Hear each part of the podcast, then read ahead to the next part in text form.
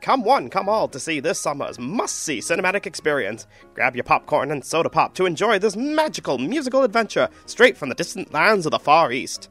Talking animals for the kiddies, romance for the dolls in the house, and of course, graphic cartoon violence for the fellas too. Ha! Fun for the whole family. Of course, before we begin, the following picture may contain language not fully appropriate for younger audiences. We try our best to keep it clean, but you never know with these rapscallions. Also, there will be spoilers for Panda and the Magic Serpent. So, if spoilers for a 60 year old feature bug you, there's the door. And as always, the opinions expressed are those of the individuals and not necessarily those of the theater as a whole. And now, sit back and enjoy our feature presentation.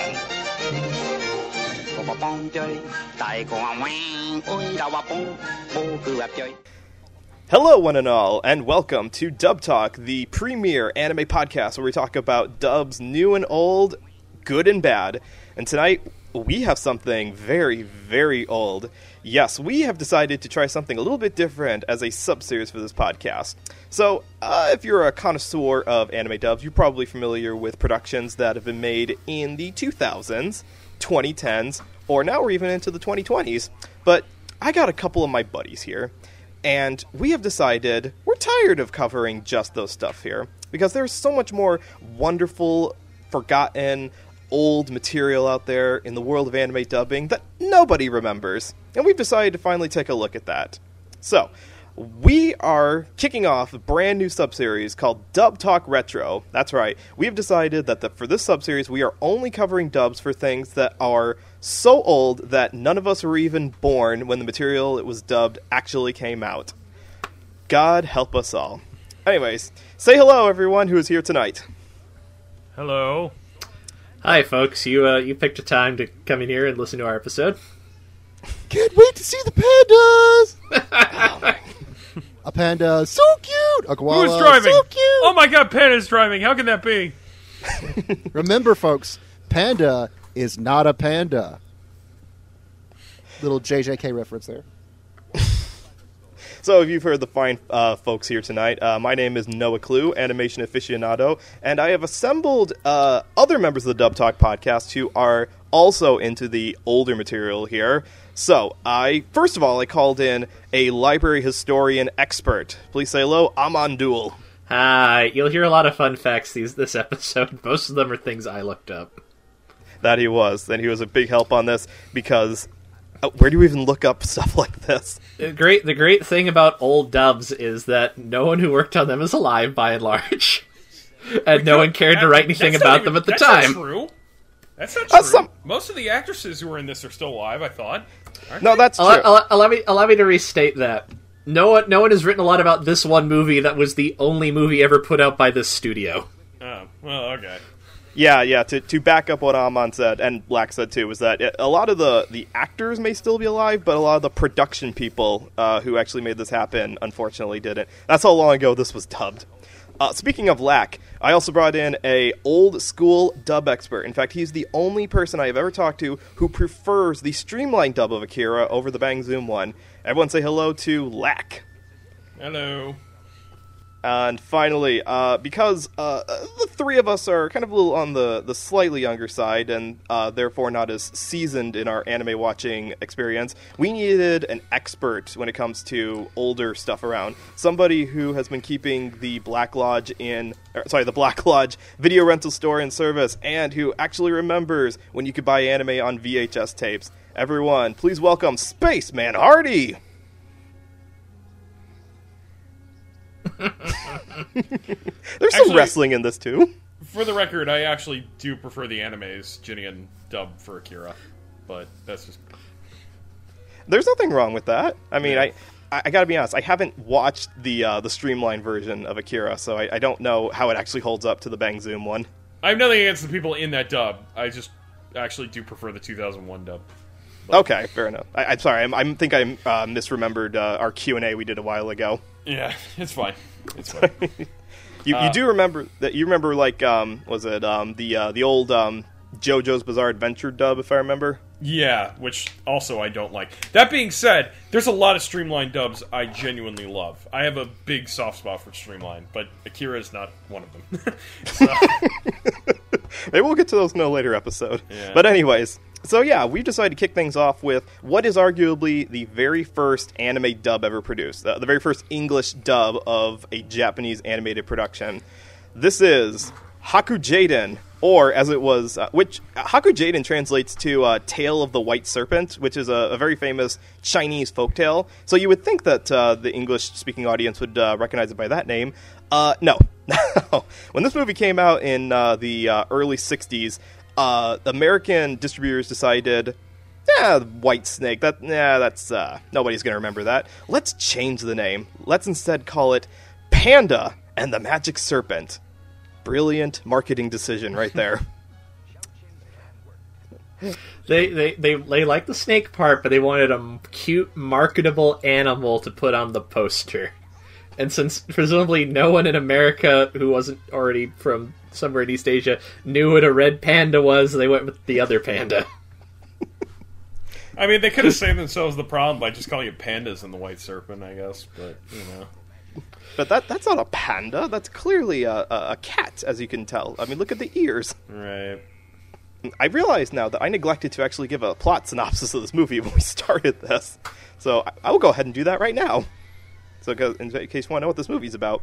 Okay, so uh, like we said, Panda and the Magic Serpent is uh, based on the Chinese folktale of the White Serpent, which is essentially about a uh, mythical white snake who uh, transforms into a woman and falls in love with a scholar named uh, Xu Zhang, and their uh, interactions are considered kind of taboo, and so they are uh, foisted in their romantic relationships by a monk named Fa He, who uh, has superpowers of his own essentially, and tries to keep them apart. Uh, doing that by sending the guy to prison essentially, or to a, a endeavored work camp from the looks of it, because he does get money for it. Um, and he's only helped in his uh, uh, escape from this lifestyle by his sidekicks, Panda and Mimi.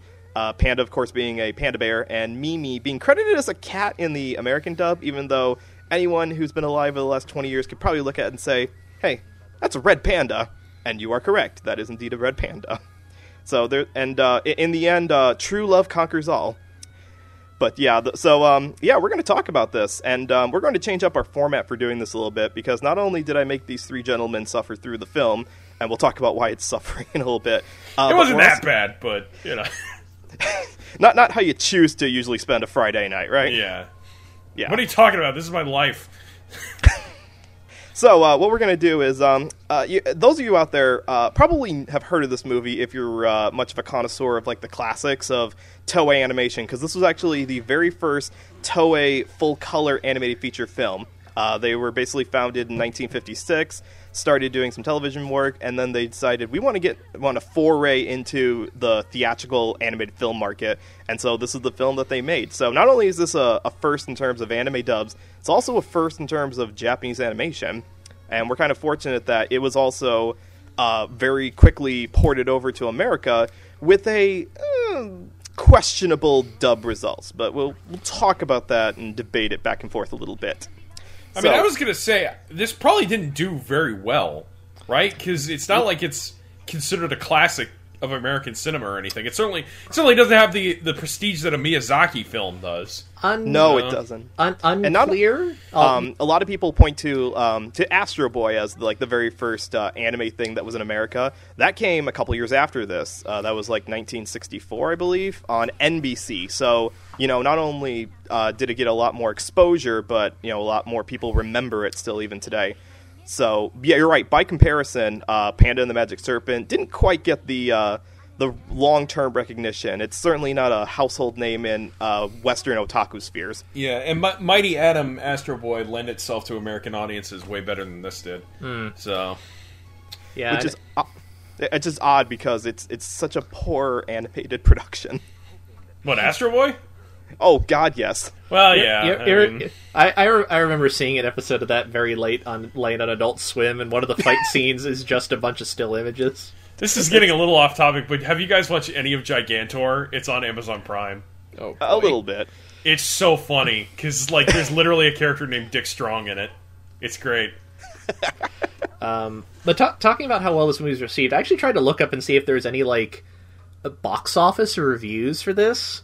Um, this is kind of limited by what I could find online. I, I mean, Letterboxd reviews. no, I want stuff from like when it came out, basically. yeah. Um, and that's the thing. I could find there were two other anime movies that came out this same summer in '61, and I could find stuff for them pretty consistently. This was impossible, probably because this was put out by like a no-name rinky-dink company that only ever put this out before unceremoniously collapsing. I guess. Yeah, Um, this was yeah distributed by a company called Globe Pictures, who, according to their IMDb page, produced a total of seven films in their entire history. Oh, this that- being mo- one of them. The, most of those are not the same globe. Oh, yeah. Oh, they're different ones. No, as far as far as I can tell, this particular company, this was the only thing they actually got finished and released. Curse you, Uh, IMDb. No, I, IMDb does that a lot. You'll find, especially for like smaller things, sometimes they'll just kind of get globbed together because no one really knows what the difference is. That's fair. Uh, so I, I, don't, I wasn't able to find any reviews of this. So I was able to find reviews of the other two movies, and they were reviewed surprisingly well. Like a bunch of them were like, "Eh, this is a fun movie. Your kids will like it." What were the Yeah, other those are- ones? The other ones Uh, are Magic Boy and uh, Alakazam the Great. Yeah, those two actually, I think, did a little were a little more iconic. Yeah, at I- least Alakazam the Great, I thought. I was gonna So- say I think they both benefited that like uh, Magic Boy was put out by MGM, who are like one of the big five still, and uh, Alakazam was put out by American International Picture- Pictures, i.e., uh, the company that put out all of Roger Corman's stuff, who are an indie, but they're a big indie at least. Yeah, and I, Uh, if I remember correctly, that that dub, which you know we may cover on uh, future episodes, but that one at least had the um, the notoriety of people like um, uh, who was it, um, Sterling Holloway in the dub too. Frankie Avalon. See, I, I Only hear I the know name, who I'm like, Frankie Avalon is. Hmm. there's a like a teen idol kind of thing. I'm assuming. Y- yes, yes, he was a teen idol. Okay. See, I, see, this is why I pulled these guys together, people. Like, I, I I love studying old animation stuff, but I, I've got blind spots, and these guys are way more knowledgeable at some of those than I am. He wasn't that guy with the weird hair in the MST3K episode, was he? Frankie Avalon, the the guy in like Caveman or something like that. That doesn't narrow it down. I Okay. wait, wait, no, hold on. I have a tangent. So that's Arch Hall Jr. That's it. Yeah, that's so what that here, is. so Okay. here, here's the thing. Here's the thing. Globe only ever put this out, but apparently prior to getting released, they were attached to a low budget crime drama called The Choppers. You want to know who stars in The Choppers? Arnold Schwarzenegger. No, Arch Hall Jr. Uh, It's all It all connected, guys. It all comes full circle. You're right. Anyways, But anyways, um, let's talk. a Let's talk but- about the actual movies more. So uh, yeah, um, thank you, um, um, on for covering a lot of the background information. So, like we said, um, small group, uh, small company put the dub for this together, um, and this was. Uh, it's not like they went out of their way to try to find it. Uh, Japan was really trying to make uh, movies that could compete with Disney specifically in the animated global box office sphere. So that's not only why this movie was able to find an American distributor, but they were also their style was very Disney-like, and, and anyone who's seen any parts of this movie will know that this looks like a Disney feature. It's animated on the ones. It's fully color. The cartoon animals get way more screen time than the humans do, and so because of that, uh, it's really interesting to talk about the people who put this together. So rather than doing segments like we normally do on this podcast, I'm just going to rattle off all of the ADR staff and the main actors of it, and from there we will go ahead and talk about it a little bit. So, and uh, you guys, of course, feel free to jump in on anything that you've got to add. I know, Amon, you've got uh, lots of points on some of the different actors here. And if anyone out there listening has like a, oh, I know that name, when a name is popped up, then you are a very seasoned weeb, and um, you are you are one of us. You belong in our group. So, um, ADR director. Okay, uh, the the actual directing for this was done by a gentleman named Robert Tafur. Now, uh, he is probably best known uh, for doing bit parts in productions like Gunsmoke and Man from Uncle. And get used to those two titles for TV shows because we're going to be talking about actors who are in a lot of 60s TV shows from that time period, and Robert happened to be one of them. Amon, I believe you had something else about uh, what he's actually done aside from acting, if I remember. Uh, yes, uh, some uh, when I was doing research for this, I reached out to uh, Mike Toole, the uh, the uh, you know writer and po- uh, commentator, uh, who very graciously shared with me what information he's been able to scrape together about this movie over the years. Oh, that's cool. Um, and uh, and uh, let's see, Have my notes here. Uh, so Robert was uh, like he was partially a bit actor, and he, I think Mike Mike suspects a lot of the actors who are in this movie were probably people he knew from working on TV, which is part of the reason he was able to get them in. But also something he did is he would uh, dub foreign language films in the '60s. Uh, I wasn't able to find a lot of credits for them. I suspect because once you're talking about movies that old, you're very much at the mercy of like what survived, what's been written up on the internet, and so on and so on. Poorly documented, yeah. Yeah, or, or like if it is documented, it's all in like old encyclopedias that like you know if your if your local library has it, you can go read it. But if you don't have physical access to it, like, sorry. Um, although I was able to find a movie that's uh, actually streaming online called Meta Brazil, which he apparently did, directed the uh, English dub for. So like they are they are out there if you at least know where to look for them. Okay. So, so yeah, that's the guy who did the ADR direction. And uh, talking about people who uh, he was also in connection with, um, he did have a couple of people do the script writing for this. Uh, those gentlemen were named Alvin Schonseit and Ben Pivar. Um, both of which uh, I actually could not find very much information for. Uh, again, I'm going to pass this over to Amon because he had some interesting information about how the two knew each other. Yeah. Uh, so uh, of the two of them, Piv- Pivar is probably the more notable one. He had previously been a producer for Universal, doing like the 30s and 40s. Uh, if you look at a lot of their like B movie and horror stuff, his name pops up a lot as like scriptwriter or producer and stuff like that. now, when you say like 30s and 40s monster movie, are we talking about like um, uh, Abbott and Costello meet the Mummy kind of era? around around them, but not those movies. More more like the str- like you know non non non intentionally comedic horror movies that uh, Universal were still making around that time. Okay. You know, like the the Leech Woman, like st- stuff that you only ever see because like Shout Factory or Scream or Scream Factory more accurately does like you know a box set of like old Universal movies or something like that. gotcha. um, Um, and this this was something he made towards like the end of his life. I think this is actually like the last completed movie that he has a credit on uh, prior to him Yeah, passing yeah. away. Yeah, the dub for this came out in uh, summer of 1961, and according to his credits, uh, he actually passed away in 1963. Mm-hmm. So that's probably true. Uh, but he got in. But from what I can tell, Schonseit was the real mover and shaker behind this. He has a fun story. Um, he know he knew Pivar because he was a distant relative of Pivar's wife, uh, and he was doing this because uh, earlier in his career he had worked for a, I think it was like a minerals company that installed like flooring or something. But he had been involved in a little bit of um, company fraud and went to jail As you do. and and him him going into the entertainment industry was his attempt after jail to kind of go into something more legitimate. Uh, I will I will note one of his projects that never got off the ground was supposed to be a biopic of the noted gangster of the period. Um, is it Mickey Cohen? I think, like an actual legit gangster who was like temporarily out of jail. He would go back to jail for tax fraud like a year after they tried to do this. Um, so you know, relative definitions of straight and narrow.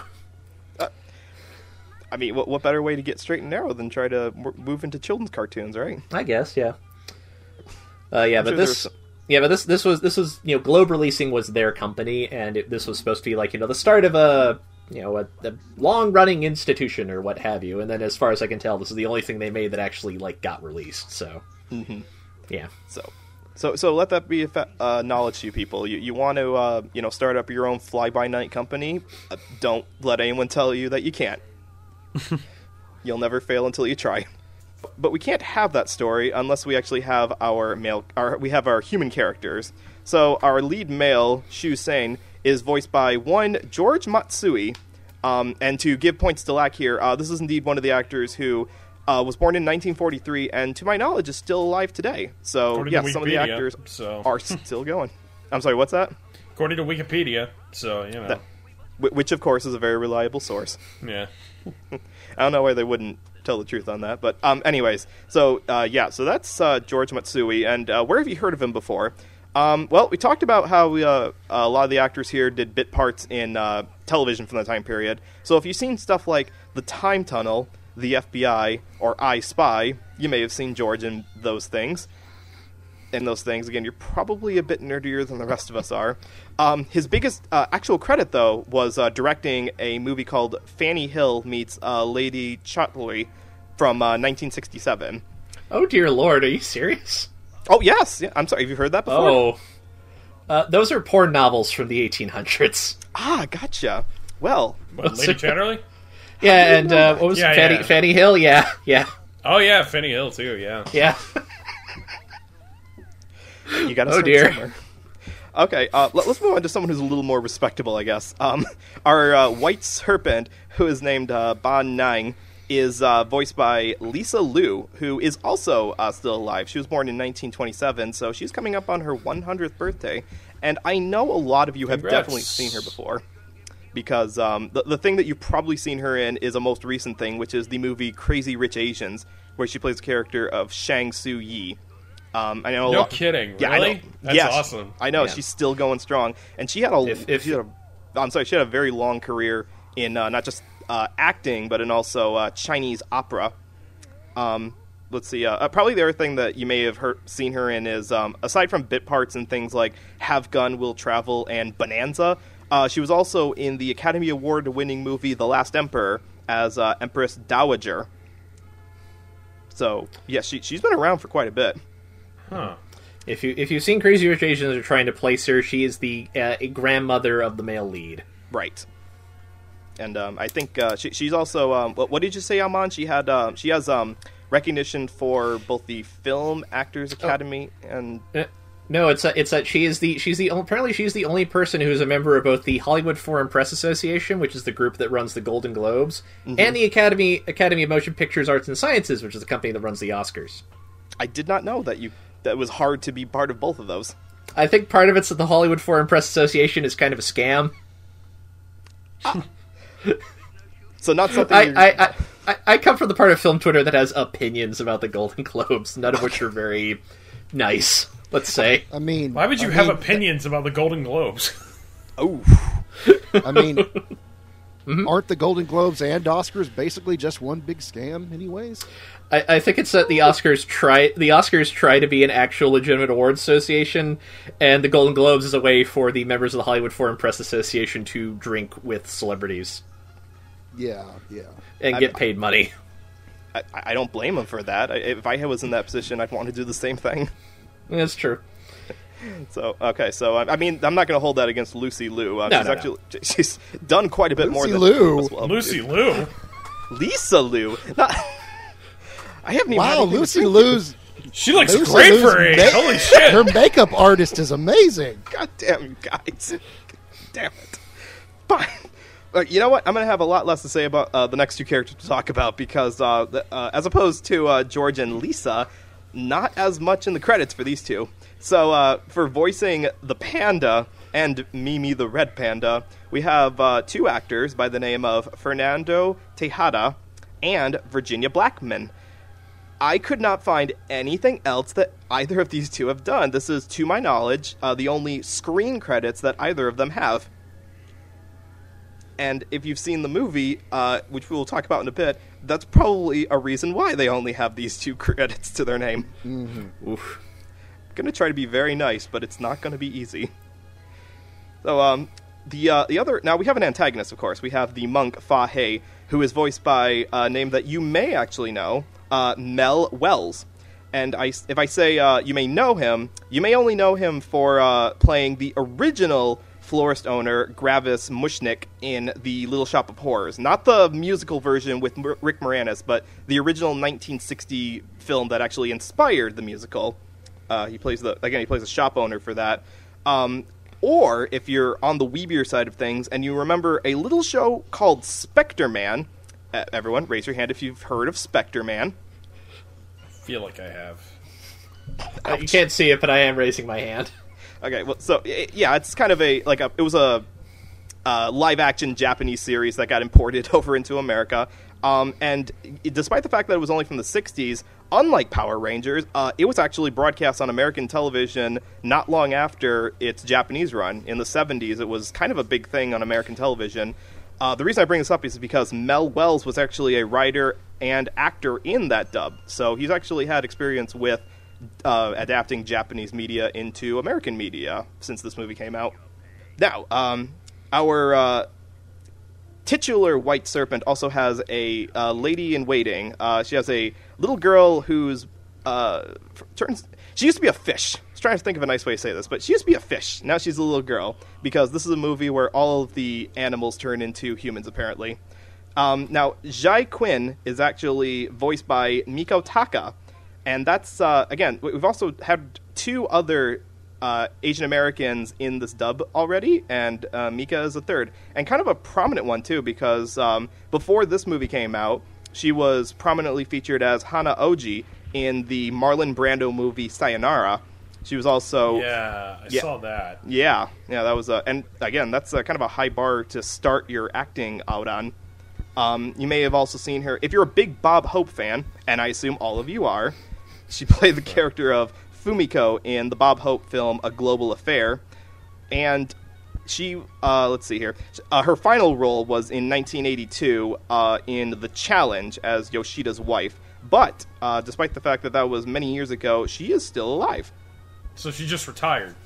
B- Basically, at least from uh, acting, which is it- it's interesting. It's kind of a wonder why some people don't continue to do acting, but uh, some people are just more comfortable doing that. Well, I mean, they make as much money as they can and just don't want to do it anymore, It's true. or something like that. Yeah. I mean, look at Rick Moranis as an example. Like, you know, he was done with it and he didn't feel the need to go back to it. Right. Sean Connery as well. He's like, I've made so much money in my life, I really don't even need to do this anymore. I don't think every actor is making Sean Connery money, but uh, maybe a similar mentality, Right. Right. right? I mean, Tom Cruise hasn't retired, so Well, when you you know you got that. Should, should I make a Scientology joke here? I feel like I'm, I should. I'm gonna, I'm gonna, I'm gonna say it's not that. It's that uh, Tom Cruise's li- Tom Cruise's life goal is clearly to do a stunt so dangerous it finally does kill him, and so he can't stop until that happens. I was gonna say something about like Tom Hanks is like this guy doesn't have to be acting anymore, but he does it for the love of it. Hmm. Right. And so to round out the cast here, um, so we've gone through everyone who's a character in this, but I mean, come on, this is a 1960s dub of a foreign thing. You got to have a narrator. So, you just can't put the movie out there without someone narrating over the whole thing. Luckily, we got one of the best that we could get in 1961. Ladies and gentlemen, please say hello to Marvin Miller, who is our narrator for this. And honestly, I think that is the most prominent name in this entire cast because he has been in a lot of stuff, both uh, screen and behind the voice, especially behind the voice. Um, if you watch the original filmation version of the Superman cartoon, he played Aquaman in that. Uh, if you, ah, nice. Yes. Um, if you uh, are a big fan of UPA animation and you remember their short Gerald McBoing Boing, he played the narrator in that, which essentially meant he played all the characters because that was a cartoon Right. where one guy voices everything. Yeah, the whole the whole point was is there was no voice acting in it. Yes, that's correct.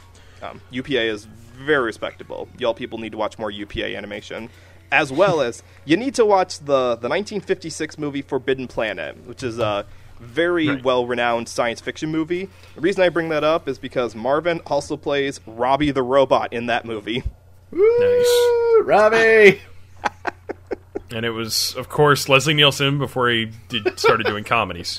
So I remember very little of that film. All I remember was I got buy one get one free boneless wings from Thursday at uh, at uh, Buffalo Wild Wings while I was watching it. I think that says a lot more about you than it does the movie, Hardy. I just want to.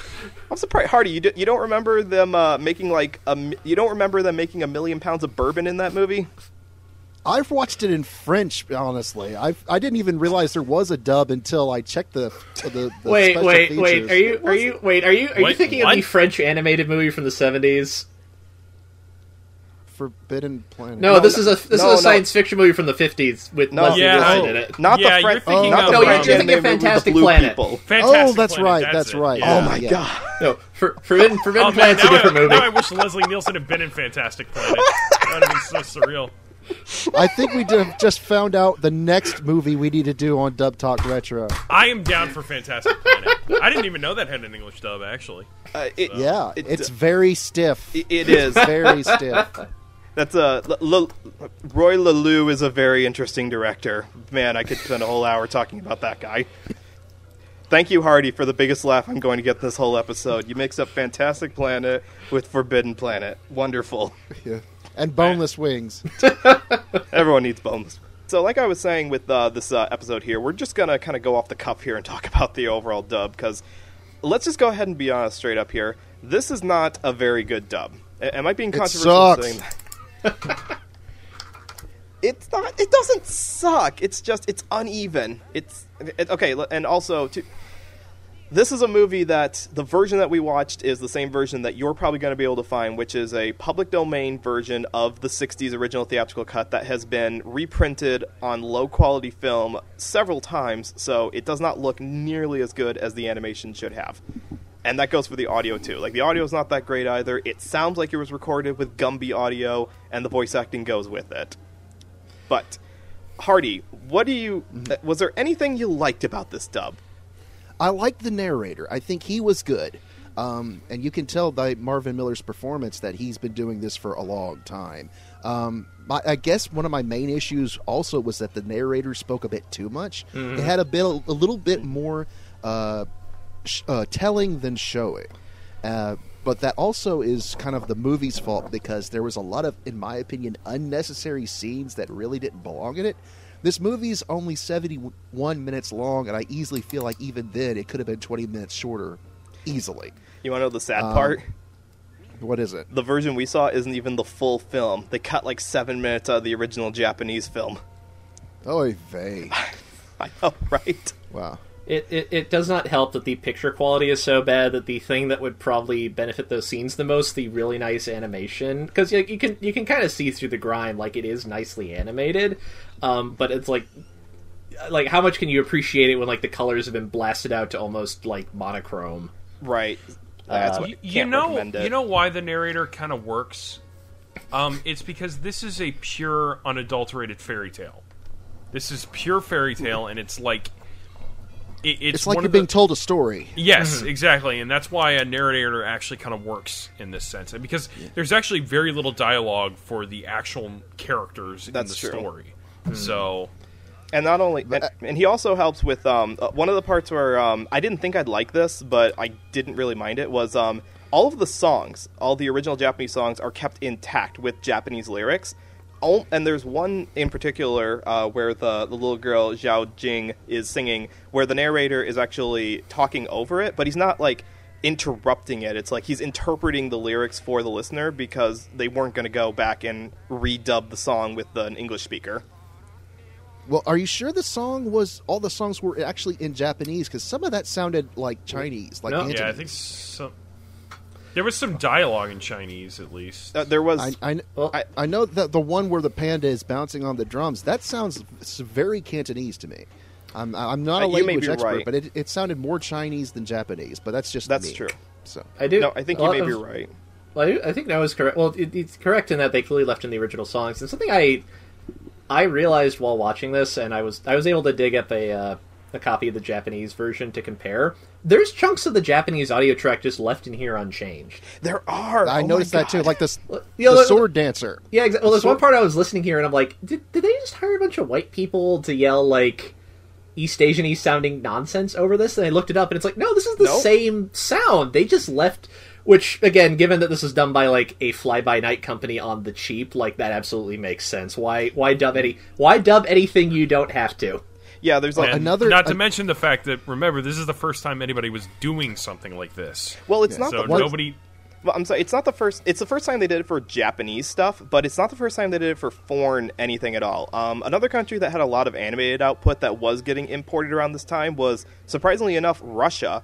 Uh, the Soviet Union had a lot of animation being put out by their uh, their government sponsored studio at the time, and you can find a lot of Russian animation that has pretty similar dubs to this that was released on like um, low res television broadcasts around this time. Well, one thing that I noticed personally just by reading over the Wikipedia article that differentiates the English dub from the Japanese is in Japanese, this whole entire dub only has two actors. It has one male actor and one female actor, and they cover all the roles in the entire film. That's surprising that the English dub didn't do that then. Yeah, I mean, the, the idea it's, was it's actually yeah. yeah, it's it's strange. I mean, they, they clearly felt they felt that uh, any sequences of no dialogue would like bore the children, so they're like, "Well, we got to pad this out with something being spoken on screen." Um, I, I think the the worst scene with the narrator is actually um, there, there's a bit where uh, what's going on? It's like um, okay, there's a dream sequence where um, the male lead is kind of dreaming about his you know, is dreaming about his girlfriend, and the narrator is just like explaining what's going on in his dreams. Like he dreamed of her. She shows up. He dreamed of butterflies, and then shows butterflies, and then suddenly the screen was covered in butterflies, and the screen is covered in butterflies. It's like we don't need that narrated, man. Again, it's a fairy tale, so you can kind of forgive that they're doing this. So I mean, It- maybe it- for the it's- most it- part. It, it is a little distracting just because I, th- I think Noah's right. It does it does very much feel like uh, the kids are going to be bored if we're going to have someone talking. Can we? It's Yeah. it's you know it's it's like it's a complaint I heard. I, I I feel like I've heard this complaint about like other even like more like not not still older but like more recent to this anime where they will kind of like I I, wa- I want to say the original version of the English dub for Kiki's Delivery Service had this where they occasionally just have Phil Hartman like improvise stuff just to just to not have oh, nothing on the soundtrack. That's true. I remember. Well, that. just to to, be like- fair, to be Which, fa- and in to be fairness, fair, Amon, go on. be fair, Amon, if you're going to get Phil Hartman, you want him to improvise. I mean, look, I, I gotta be honest. If it's if someone's gonna be you know filling up space, I'd rather it be Phil Hartman, who I love and adore. uh, but it, it does feel like it's that same attitude of like, oh, if there's not enough, if there's not enough eh, stimulating things happening in a given moment, the children are just going to lose interest immediately. right. also, I'm a JoJo fan, so I'm just used to needless narration at this point. So And I assume every kid who saw this in the '60s was also a big JoJo's fan. right, exactly. For yeah. among Even wouldn't come out in Speedwagon was afraid. so something that didn't exist for 20 years. Exactly. Yeah. They're all time travelers. but okay, so yeah, I think we're in agreement that uh, like no one really had a problem with Marvin Miller's actual narration. Like he's his voice is very nice for this. Like when it comes to like good full radio sounding narrators, like you couldn't do much better at that time period. C- Can I mention something else I liked in the dub? Sure. Uh, I really like that demon thing that the princess talks to. Oh, the, you guys know what I'm talking about? The fish demon near the end. Yeah, the the, mm. the devil fish or whatever his name was. Well, there's two. Devil, there's the dragon king, and then there's the catfish king. Mm-hmm. So I think I, I, think I'm talking about the catfish king. He, he yeah. like had the, the, he had the warble effect on his voice. Yeah, the one at the yeah. very. No, no, no, no, no, no, no. Sorry, sorry. I'm getting confused. No, I'm the the the um statue that she talks the Dragon to. King. Dragon okay. King. Yeah, that's it. The, yeah, in outer space yeah, that thing. Okay, yeah, I, that I uh, actually really liked the voice they gave him. Honestly, I think that was Marvin Miller as well, if I read the credits correctly. oh cool. So they kind of did no, a s- no, no, no. It was different. It was. In fact, you wrote it down. Let me pull it up. No, Oh. no, it the, was uh, Bob the- Neumann. I thought no, I thought he was the Catfish King. Like I went back and looked at the opening credits uh, after I wrote I'm, that down. I'm literally looking at what you wrote down, Noah. I, d- I know, and I am literally looking at the uh, you know the video version with the credits in front of it. But but the point is that yeah that that big booming voice of the uh, the dragon god character whoever is voicing him it's kind of like Monty Python's God isn't it? uh, I guess I wouldn't have thought of that, but okay. Actually, what, what did I write down? No no I wrote down um I I think they were trying to emulate the Wizard of Oz actually the, the uh, you know the big head floating in the fire uh, for that Sure, thing. and that's that's not a bad reference to use for for that kind of character, Right. Honestly, So yeah so I I don't know. I, I just remember seeing that scene, and I was like, "Oh, this guy's actually pretty good in the this part of the dub." and cl- So- and clearly he'll be around for the rest of the movie and then nope. Right. So okay, so that's something you liked. Amon, what's something that you liked about this dub? Twenty minutes later, I, I, I, I think I think it, I think it is interesting. Like uh, one the thing one of the thing it reminds me of is when I wa- when I when I first saw the Streamline dub for Akira. Um, it struck, and part of this is because of who's worked on it. Struck out to me, it's like, oh, this sounds so much like a, uh, specifically like a TV cartoon, you know, dub slash voice acting from the era Mm-hmm. and how, how very how very much of its time it was. And that's kind of thing that sticks out here as well. Is like this really sounds like eh, not not quite. Most most of the movies, anime movies from this period, I'm familiar with are like kind of Disney stuff, which are you know a little more high budget. There's a, probably a little more professionalism going into them. Um, but this this, this, this this is kind of what that it reminds me of. It's like, oh, this this is. I find interesting in just how like of its time it is. Um, just 'cause- you know, especially because like you know, dubs this old are not generally that easy to get. Like once you start getting like you know. The amount of anime, you know, that got brought over for the rest of the '60s and '70s and part of the '80s wasn't a lot, but there was stuff getting brought over, Uh, Right, and like- it didn't necessarily keep sounding like this, and I find that interesting. Like, what was the um the redub of uh, Gatchaman called? It was like Battle of the Planets or something like that. Yeah, battle. There were yeah, like three of those. Yeah, which which you know, from from the little I've heard, like sounds very much like you know a '70s cartoon. Right. Uh, so you like you, so I, I find this interesting just because it sounds like yeah, because like- it had like Casey Kasem in it and all that kind of stuff. Yeah. So. Uh, so I, I, yeah, I do. I kind this is one of these, this is one of these things where like in this version at least, I find this very interesting as like a historical artifact. Is kind of like, uh, you know, this is you know, you know the you know the, the first animated you know one of the first animated to really get brought over here.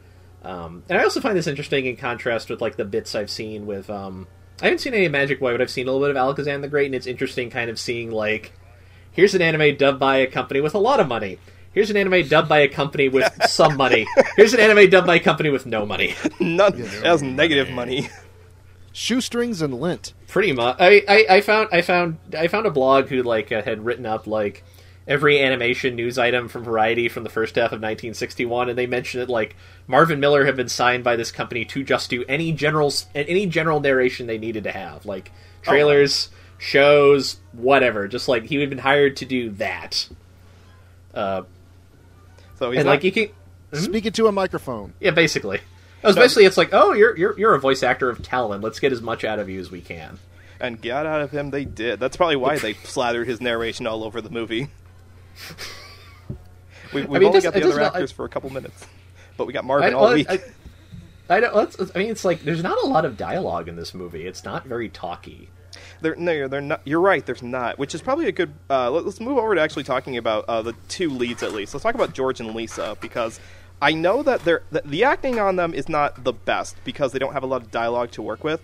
But I do think that, um, like, I could see them being actors in like a Hanna Barbera cartoon from that same time period. Like, they, they could easily be bit parts on Ruff and Reddy or uh, Rocky and Bullwinkle. So I, I give George and Lisa a little bit of credit on that, especially because uh, this was probably material that was completely foreign to them at the time. I, again, I, I know they were Asian Americans, but I don't know how steeped in knowledge of stuff like the White Serpent they would have had for the time period. Uh, I think Lisa might have had more, just because she also did Chinese opera.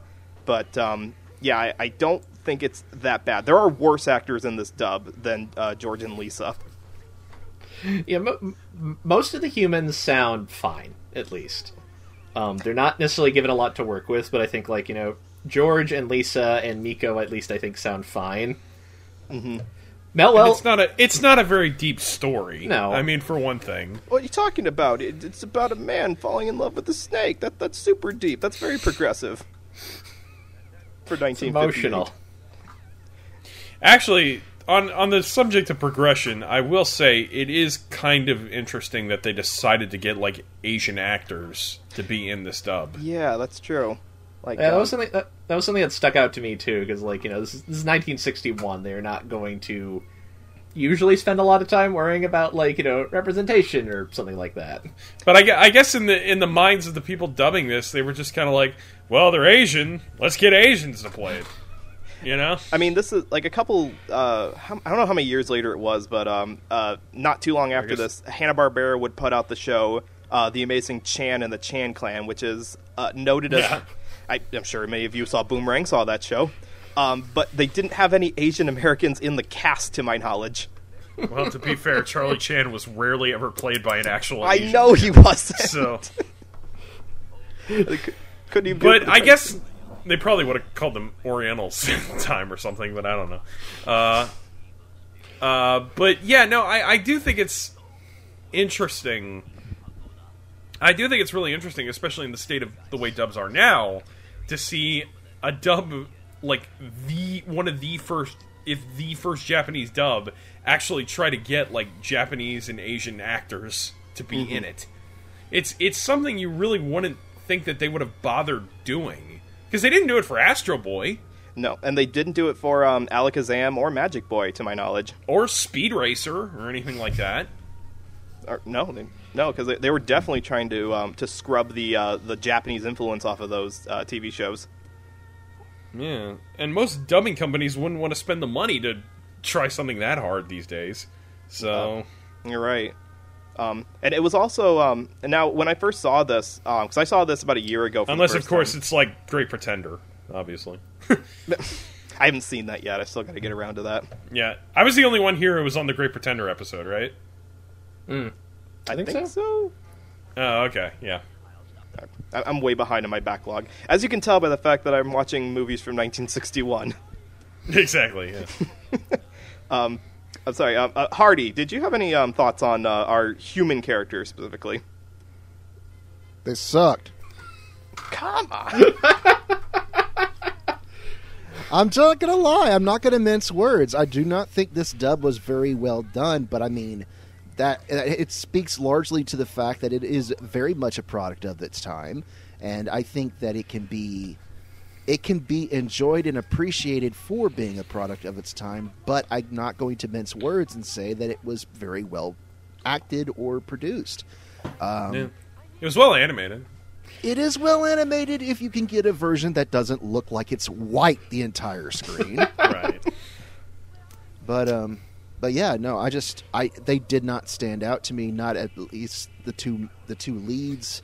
They I mean, you could say the same thing of Snow White, honestly, but The, you know, the, Well, Snow the White- two As the the two actress, leads, yeah.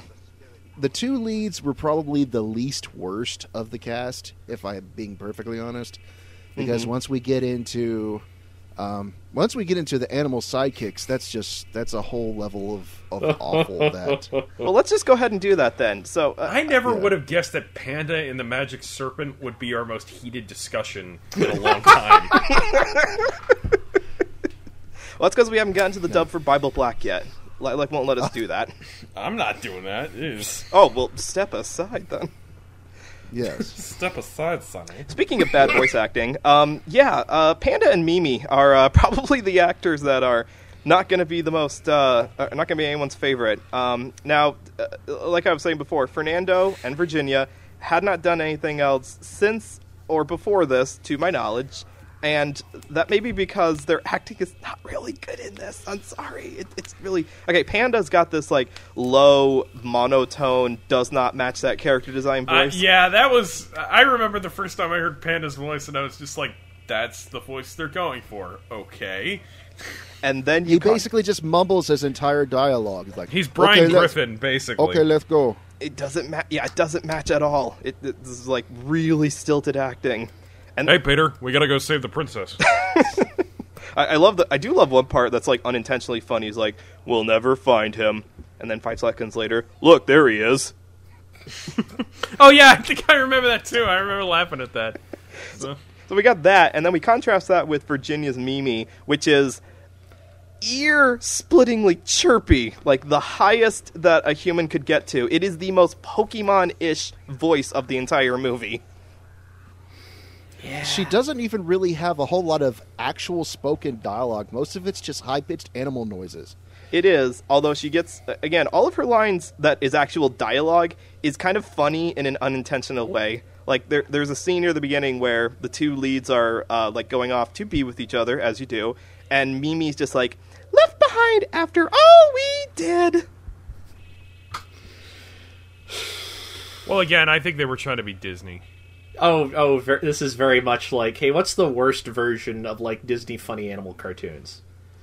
I, I, I, you know, I mean, This I would not be surprised to learn that these two people don't have any other acting credits because they were like non-actors who worked for the company or something. Yeah, they, they were were just, probably they were just, and it was like, hey, Fernando can do a funny voice and Virginia can do a funny voice. Let's get them in here to like save on costs because we have to go find actual actors to do it.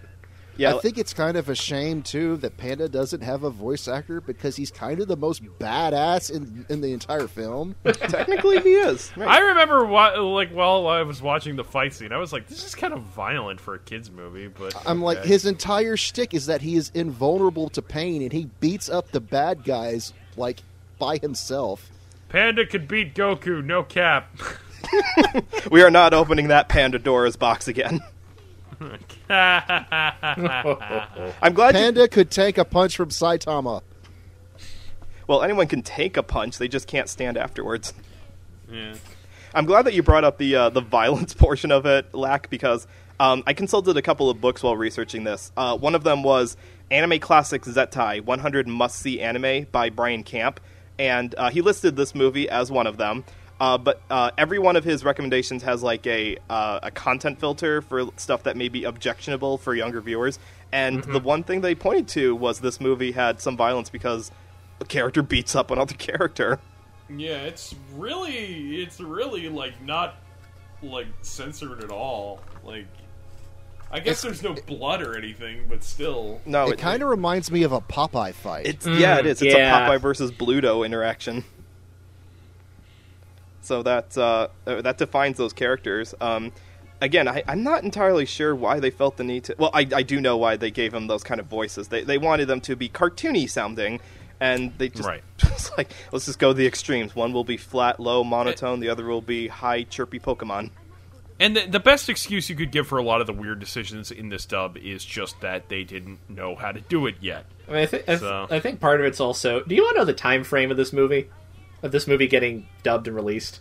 Was it like a month? Well, according to well, according to Variety, the, the company that like got the distribution rights from Toei, then sold them to Globe Data International. They give a, there's a listing of Variety of them offering this in March fourteenth, nineteen sixty one. The movie premiered in June. That's insane. This is this is three months from in three months they sold the movie to this company and then dubbed and released it. In That three is like months. that is like Robin Wow. Thicke's Paula turnaround speed. Yeah. So, and unfortunately, I think you can kind of see that uh, they did they did not necessarily have the qualifications or money to have something with that quick a turnaround and also be like good. It's probably it's, it's surprising then that they got um like for all the bad parts in here that Marvin Miller's turned out so well 'Cause he's just that good. You know, he could just knock out the lines one after another. He's the kind of guy who could probably read a phone book and, and make it sound. Oh, oh heck Awesome. yeah! I, coming soon to uh, to ASMR. Marvin Miller reads the phone book. um, so yeah, so uh, no no real positive things to say about Panda and Mimi on their voice ends of it. Um, but again, we're just we're kind of chalking that up to it's not good, but it's kind of just a product of the time. If, if you've seen like old '60s animation for that time period for television animation specifically, it's just kind of what you come to expect for background characters essentially. Um, now, f- uh, kind of finishing this off here, um, I do want to talk about uh, the other two. Well, one of them's the human character of Fei Ha, and the uh, the fish girl uh, Zhao Jing. I, I'm sorry, I know I'm mispronouncing these. I don't speak Mandarin. Um, but the reason I wanted to bring this Yeah, up, I know that S. If it start if it starts with an X, it's pronounced sh.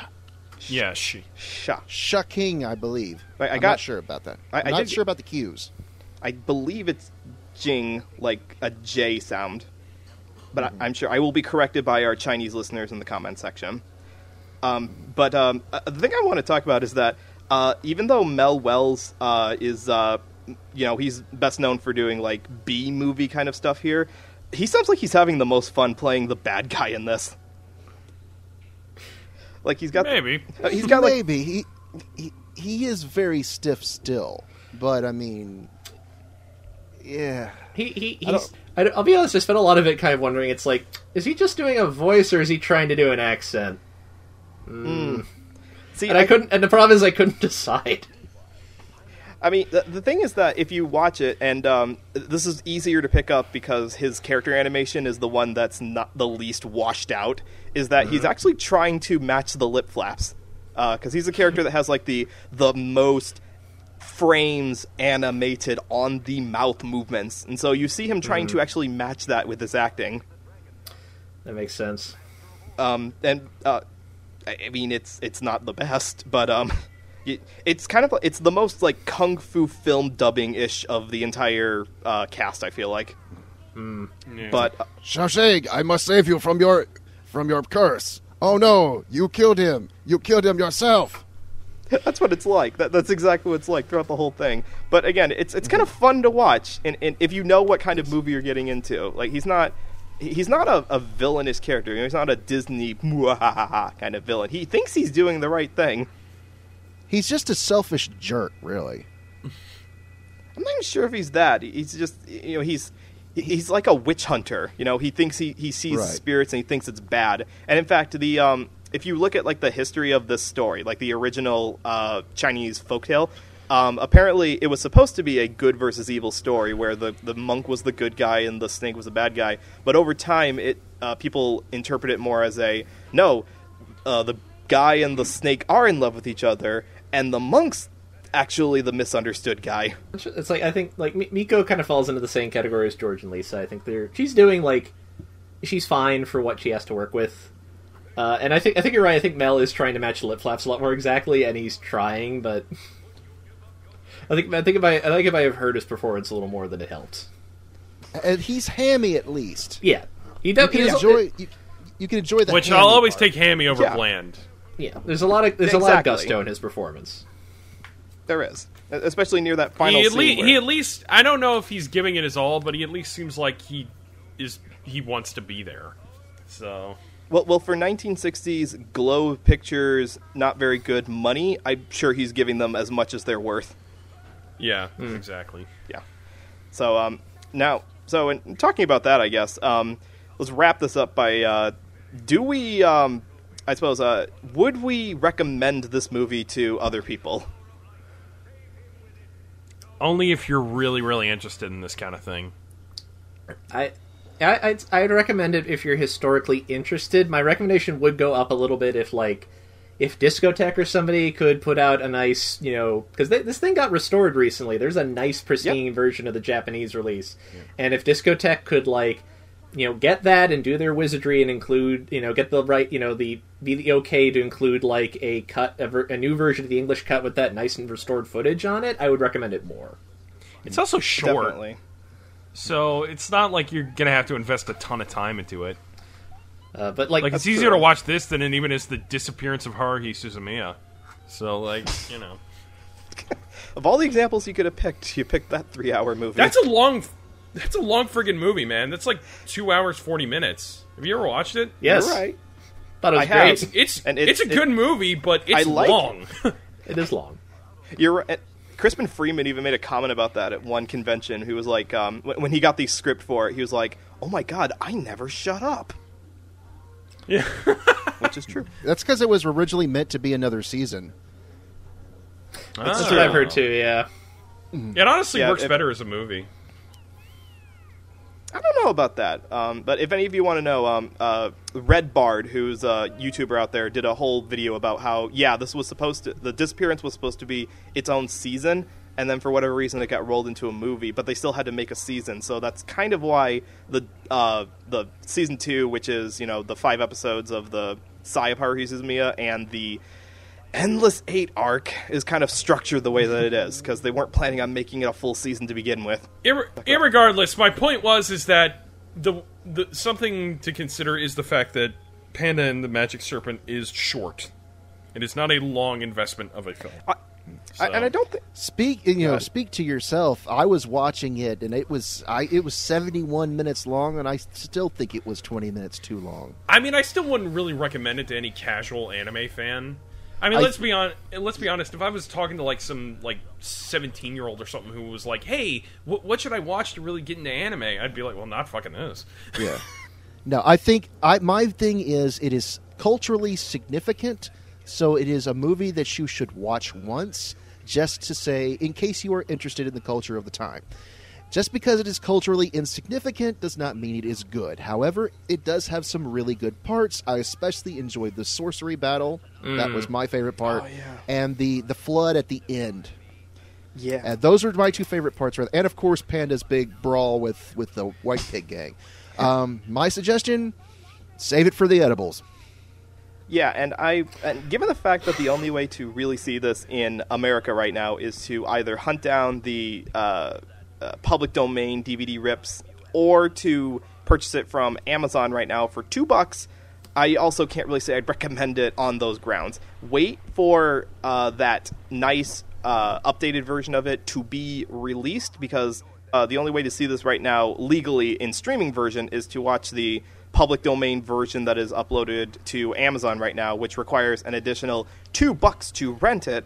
I can't recommend it on those grounds. Wait for it to get re-released uh, with a like higher resolution version of it because something that is this well animated because again it is very high quality animation deserves to be seen in its proper resolution so wait for that to be released in america is what i say but um Hint, hint we are. I'm not going to be shy about this. When this episode goes up, I am going to tag Discotek and say, I don't care what it takes. Put out a uh, uh, Kickstarter to raise the funds for it.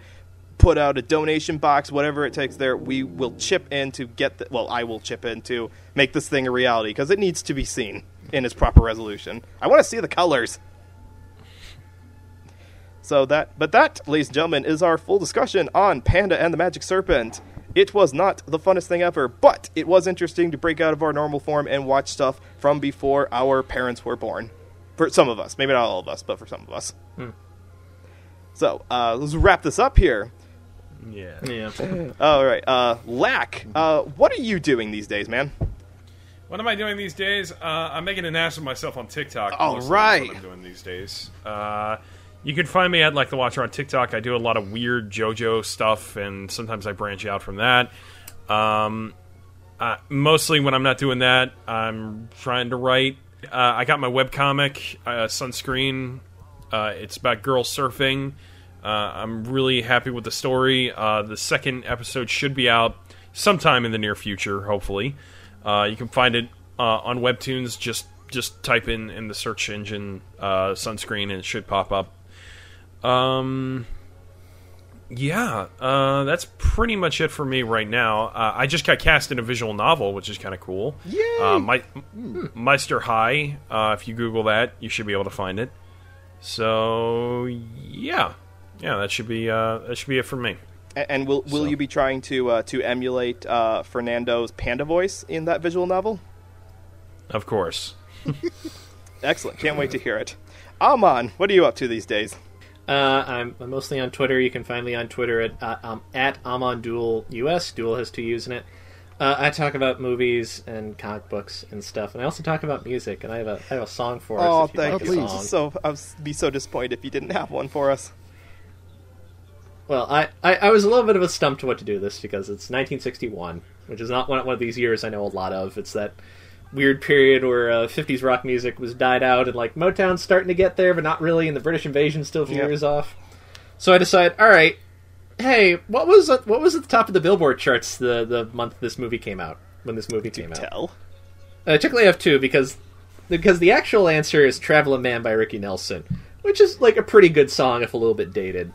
But the number one song the week before that was "Running Scared" by Roy Roy Orbison, which is an extremely good song that you should go listen to immediately. Well, I mean, it's Roy Orbison. It's great. It's Roy Orbison. What is not I know, an right? extremely good song? Do you, do you, do do you like it when Roy Orbison belts out huge sweeping ballads about love and loss? Then do we have a song for you?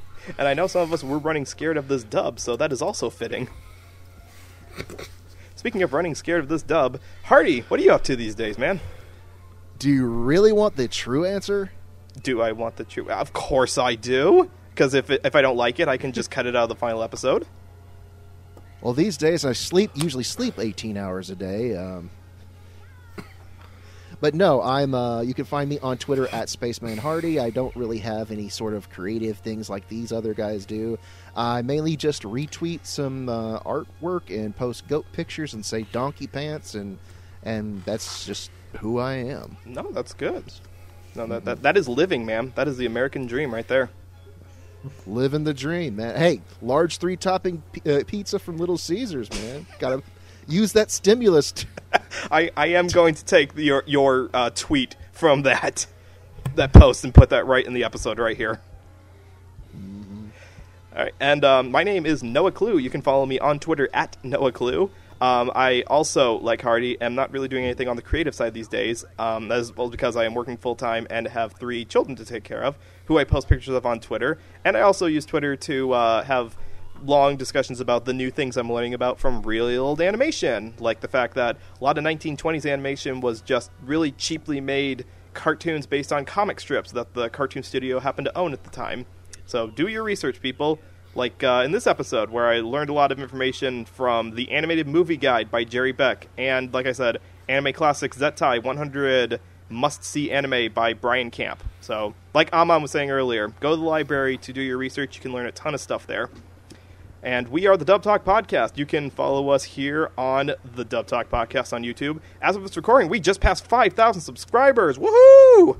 Woohoo! Yay! Not sure what we're. Well, I do know what we're going to do to celebrate that, but uh, I, I'm going to try to talk Lilac into doing something else to celebrate too. But yes, thank you all for helping us to get there.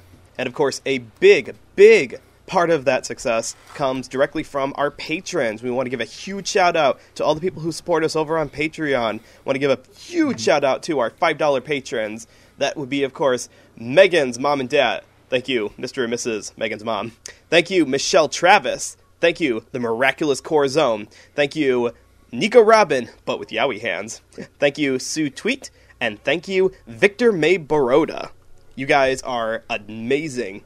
And also amazing. Big thanks to our $10 patrons on Patreon. These are the guys who put in a little extra money, get the episodes early, and help make all of this possible. Huge shout out to Carly Lesticow. Major thanks to Crimson Echidna. Thank you, super, to Jacob Wilson. Extra huge special thanks to J2, aka Jared. Big thanks to Julia W. Huge thanks to Marissa Lenti. And amazingly huge thanks to Otaku Anthony. Every one of you is absolutely awesome, and we really could not have gotten to 5,000 subscribers. We couldn't have gotten to anywhere without everyone's amazing support. And so, with that, um, guys, have any final thoughts on this movie and the the act of watching something that was really, really old for a change? Oh, I do that all the time. This isn't new for me. I like I like I like old things. Anyone who's known me spent more than five minutes around me knows that. I, I, Yeah. in in all sincerity, it was really interesting to see something this old and kind of significant to uh, kind of the starting point of something that we all love here. So you know, I'll, I take that away from this more than anything else. So because I didn't really hate this all that much, I was just bored more than anything. so Again, th- this It movie, made me want edibles. well, what doesn't make you want edibles? Exactly. Discotek should put that on the back of the DVD. it made me want edibles. Quote, Spaceman quote Hardy. Spaceman Hardy from Dub Talk. Uh, it made me want edibles. End quote. I'm sure Not, we'll- even, not even Belladonna of Sadness can say that. yeah. That's also on our maybe to watch list for later. But yes, I'm sure when the fine folks at Toei Animation made this all the way back in 1958, they were thinking about 2021 and wanting edibles while watching it. How do we get these kids on the reefer? Oh god. All right. Well, anyways, thank you all very much. Have a wonderful day and otaku on, my friends. Get your Now you COVID on. shot. Yes. Rock on Boston, rock on Get your Chicago. shoe shine box. And keep it manly. Did you really say get your shoe shine box? Yeah, it's from Goodfellas. I know what it's from. What does that have to do with this movie? Because he said get your COVID shot. I was just like, fine, I'll say this. Yes.